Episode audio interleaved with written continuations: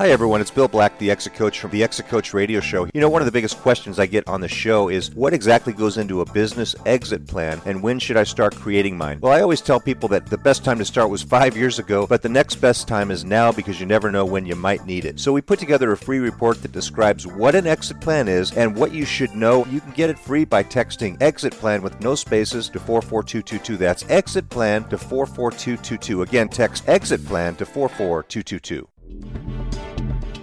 Welcome to the Exit Coach Radio Show, the show for baby boomer business owners who are looking for cutting edge information as they plan their 3 to 10 year business succession and exit. Every week, we interview top professional advisors for their best tips, strategies, and precautions so you can be well planned. And now, here's your host, the Exit Coach, Bill Black. Thank you for listening. It's always a pleasure to have you with us today. Uh, and my, my next guest that's joining us is Steve Goodman. And Steve's joining us from SHG Planning. And I'm going to, uh, we're going to launch right into it in the interest of time. He, we're going to talk about uh, business succession planning with Steve. And uh, I think you're going to want to continue to keep that notepad open and take some more notes today because this is going to be great. Steve, and thank you so much for joining me today. Thank you, Bill. I'm excited to be there. My pleasure. Uh, our topic today has has gone, uh, uh, uh, you know, like it usually does. We talk about a wide variety of topics, from uh, getting your business ready for sale to keeping your people happy. Uh, and one of the things that we learn about is that not all businesses um, that want to sell are able to sell. and we're going to talk a little bit about today about business succession, exit planning, uh, Steve. But before we do, could you please fill us in on you and your background and how you came to start SHG Planning? Well, th- thank you, Bill. Uh, background I'm a CPA, MBA. I worked for one of the big accounting firms, KPMG. Also was a VP at JP Morgan. And about 30 years ago, started my firm, SHG Planning. Uh, I have a consulting firm that specializes in doing high-end, sophisticated business succession, estate planning for uh, high net worth and ultra high net worth individuals, many of them that own their own businesses. Uh, got into this about 30 years ago. Uh, wasn't my plan to get into dealing with you know businesses, especially family businesses, but met with many of them in the early years that I started in my career, and I found them to be the most challenging and interesting to do planning for because you get into not just the typical tax, legal, financial issues, but there was a lot of very, very difficult emotional issues that come into play, and I just found it very challenging and interesting.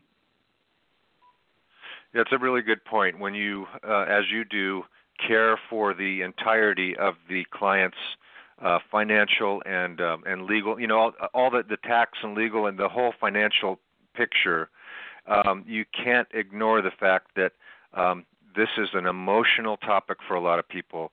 They've they've spent their life building their business. Uh, it's their identity. It's who they are. It's who they say they are, and it's what they do for many many years. So that part of it um, often creates business owners who should be ready to plan to pause because they don't know what else they will do. Let's talk about um, why is it that most people don't adequately plan for the succession of their business, Steve? Yeah, I, I would say there's probably a half a dozen reasons that I've come across. Let's start simple things. It's they don't want to deal with it. They're they're very busy. They're putting out fires as an entrepreneur constantly, and to do planning requires doing something that's going to be important in the future and prioritizing it over something that's important today. And most people have a lot of difficulty doing that. So that's one issue. I would say a second issue is they realize that some of the decisions that, that, they, that they're going to have to make, they don't want to deal with. So I'll give you an example. I'm a father of two. My kids don't happen to be in my business, but you know my kids are now in their 30s and you know, all throughout the last 30 years, I've had to reassure them how I love them the same. You know, one gets a phone, the other gets a phone. One gets a car, the other gets a car. you know, one gets to, to get a TV in their room, the other one gets a TV in their room. So you spend your whole life as a parent reinforcing to your children how you love them the same.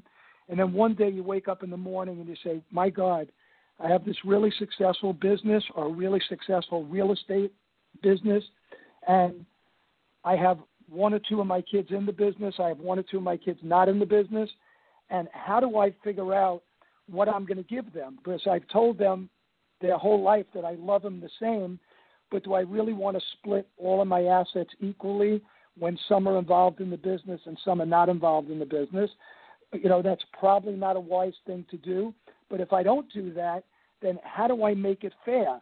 And if I address these things with my children today, I'm afraid. I'm almost a little bit of a chicken to do it because I have two sons and a daughter, hypothetically, and I don't have a great relationship with my two daughter in laws. I have an okay relationship. And if I tell one of my sons that he's not getting any of the business because he's not involved, I have a feeling that that's going to hurt my relationship with my daughter in law, which probably means I'm not going to get to see my grandchildren as much as I'd like to. So I decide, you know what? I don't want to I don't want to address this now. I don't want to talk about it. I'd rather just you know, do nothing, and when I die, everybody will deal with the issues. So there are a couple of other significant examples which I can give you, but those tend to be two of the most common reasons why people don't plan. You know, we really appreciate you um, demystifying what's in clients' heads in such a clear way. You, I think you've really, um, really hit the the nail on the head here. You've got a lot of concern about what when my plan goes into place, it might cause more problems and and confusion and maybe even some family discord. It's easier not to deal with it and hey, when I'm gone, I'm gone. But the problem is you and I have been around long enough where we've seen the aftermath of unplanned situations and the disasters that it it creates within families as well uh, what are some of the biggest mistakes made in succession planning? Yeah, there's quite a few. I want to just add one other thing to just to finish up on what I said before. See, if you die and you don't do planning, and when you die, your kids sit down with your advisor team, and the team says, you know, we just could never get your dad to do planning, and he just left everything equally to everybody. Then the they can only be mad at you for not doing planning. But if you actually really think this thing out and divide up your assets and have a real plan, and you never tell your kids and then you die, and then your kids actually see you took the time to do this and actually made these decisions, your children end up more annoyed because they actually know that you took the time to do it and you never told them and they don't understand how you came up with some of your conclusions. So that's just to add to what I said to you before. That's that's a perfect you know example of what ends up happening. As far as Bill, your question of some of the biggest mistakes, I, will give I'll give a few. I mean, we could spend hours on this. Um, a lot of times, parents will give shares of stock or partnership interest to their children. They won't file a gift tax return. They won't get a valuation done and they won't have any agreements in place. They'll do it very haphazardly, sometimes not even with the advice of their advisor team. They'll just say, ah, I want to give my kids some of an interest in the business. And when I sit down with with clients like that and I ask them, I said, you know, you just gave your daughter shares of stock in your business and you don't have any agreement. And they're like, well, why do I need an agreement?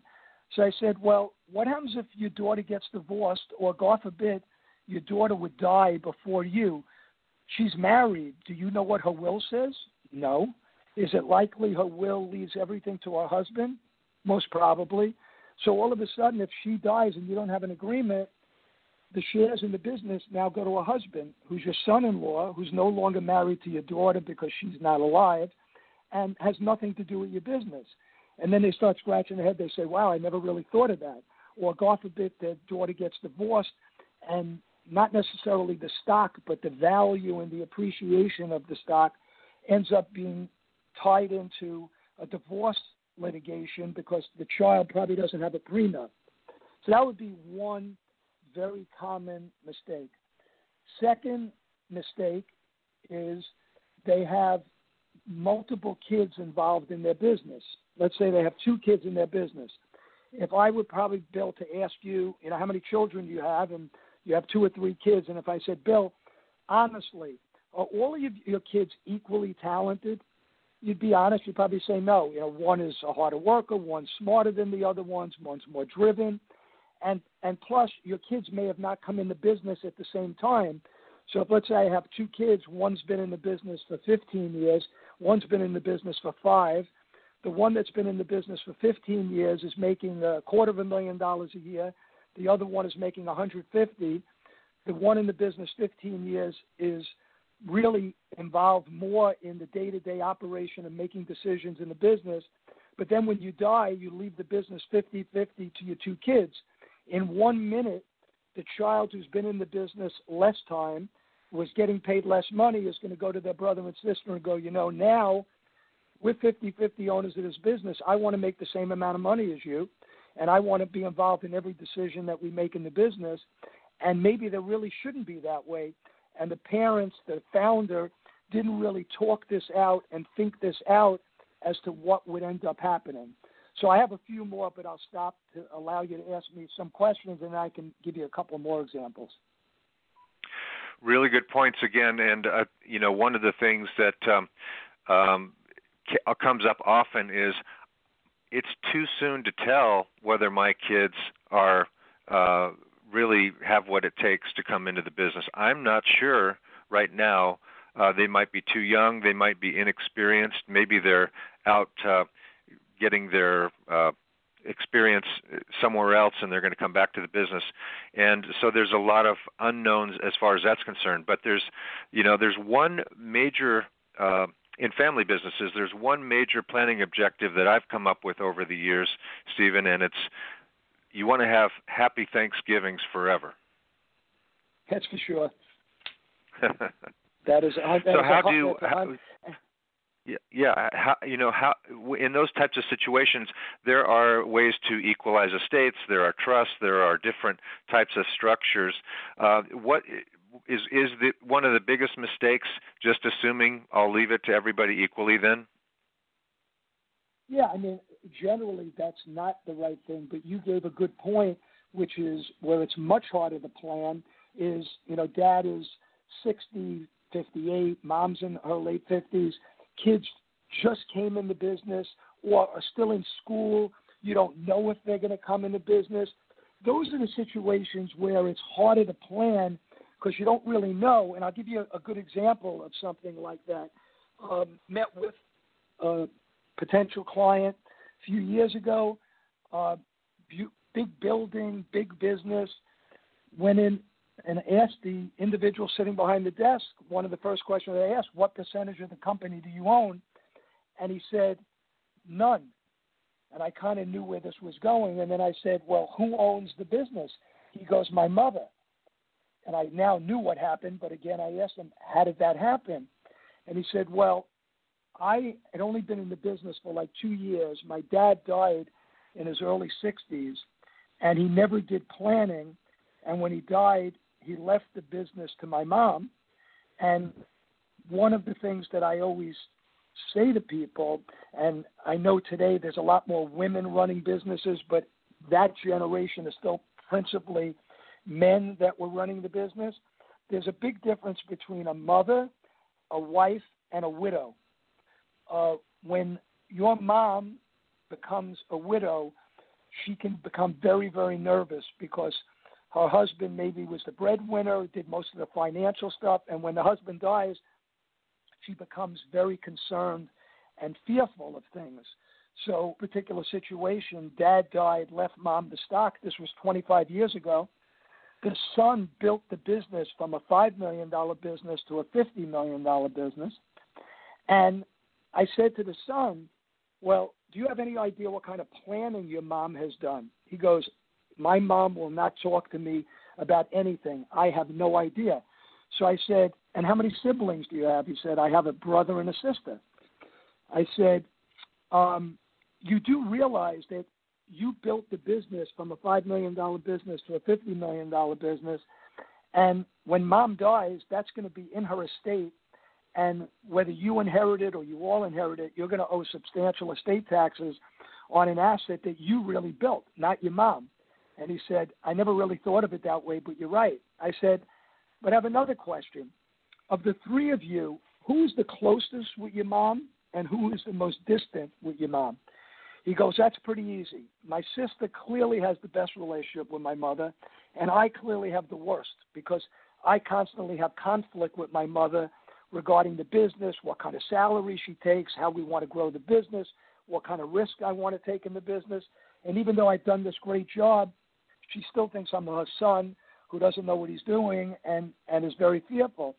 So I said, You realize that when mom dies, you may not inherit any of this business, or you may only get a third of the business, and you may be a minority shareholder to your siblings. And he goes, You know, I have thought about that. And I go, You've given up the best years of your life from the time you were 30 to like your late 50s to build something that you may end up not even getting. And I, I kind of gave the guy indigestion in the meeting because he was, I guess, stuff that he kind of deep down knew, but nobody really hit him over the head and told him all of these things. So, you know, that's like a perfect kind of example of some of the real kind of problems that could occur.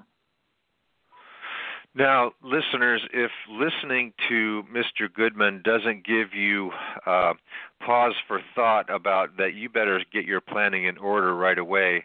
Uh, I will. Uh, uh what he's saying is a- absolutely things that we've we've seen businesses go through because they failed to plan or they failed to talk about it or they assumed things were going to go one way and and they go uh, completely a different way. Um, now, it's not like in the situation you just mentioned. It's not again this this individual's having a, a, a difficult time getting his mother to open up. What, how do you get um, business owners to open up about these personal topics uh, and get get it out in the open so that the family can get a decent plan put together? Yeah, that's a great question, Bill. Some people you never can. I mean, you know, obviously, I think I'm very good at what I do, but I'm not a miracle worker, and there are situations where you know there's just some deep stuff that that you know sometimes I I'll bring in because I'm not going to call myself a business therapist, although I, I think you could tell in this conversation I, I, I am somewhat that way. But sometimes you have to actually bring in people who that's all they do is just deal with the the kind of deep rooted emotional issues that these families have and have them part of the team in doing the planning to try to get down to those really deep things. The other thing is, which I think is really important, is you need to have the team work together. A lot of business owners bifurcate their advisors. They have their lawyer, their accountant, their financial advisor, you know, their insurance planner, and you know, getting everybody in the room together, working as a team. The power of all of those people together probably could influence the business owner more to take some steps that they've been unwilling to do than if he bifurcates you because that's a way of him keeping power over the situation because he doesn't want to be teamed up with everybody. So you got to try to hopefully work together well with the, all of the team team players. That's a very good advice too. A lot of times the uh, the team. Uh, I I always tell business owners, Steve, that often your advisor team would be would be better as golfers than as a basketball team. They don't they don't necessarily share the ball uh, very well, and so someone needs to coordinate that, and that's where this planning comes in. And I've looked at your website at uh, 8, uh, It's very good. A lot of great testimonials on there, and um, a step how to how to plan this out step by step, and a lot of great information on the blog. But one other thing that you have uh, is a, a book on business succession planning, and uh, our listeners can get that free. How do they get that, Steve? Yeah, if they go to stephengoodman.biz, B-I-Z, uh, there'll be easily a prompt there where you can uh, push a button and it'll download you a PDF copy of my book. Um, obviously, if you go to the website that Bill just mentioned, there's a ton of excellent articles on a bunch of different things. But uh, for all your listeners, I offer the book for free. So just come to stephengoodman.biz and Also, my email address is sgoodman at shgplanning.com, and my cell is 516-297-7390, which in COVID, your cell number is your most important number. Steve, so great to have you on here. It's just a lot of great tips, and you really uh, humanized this this situation. We talk a lot about technical issues here, but you humanized it all today, and you really uh, uh, brought, I think, uh, a great perspective to our listeners about you know why they should plan because they they need to plan because they care you know and uh, it's really great to have you on and i hope you'll come back again soon so we can follow up on that and get deeper into the topics that we discussed today yeah bill thank you so much and be safe to you and all your listeners and uh, i would love to come back at another time Thank you for listening to Exit Coach Radio.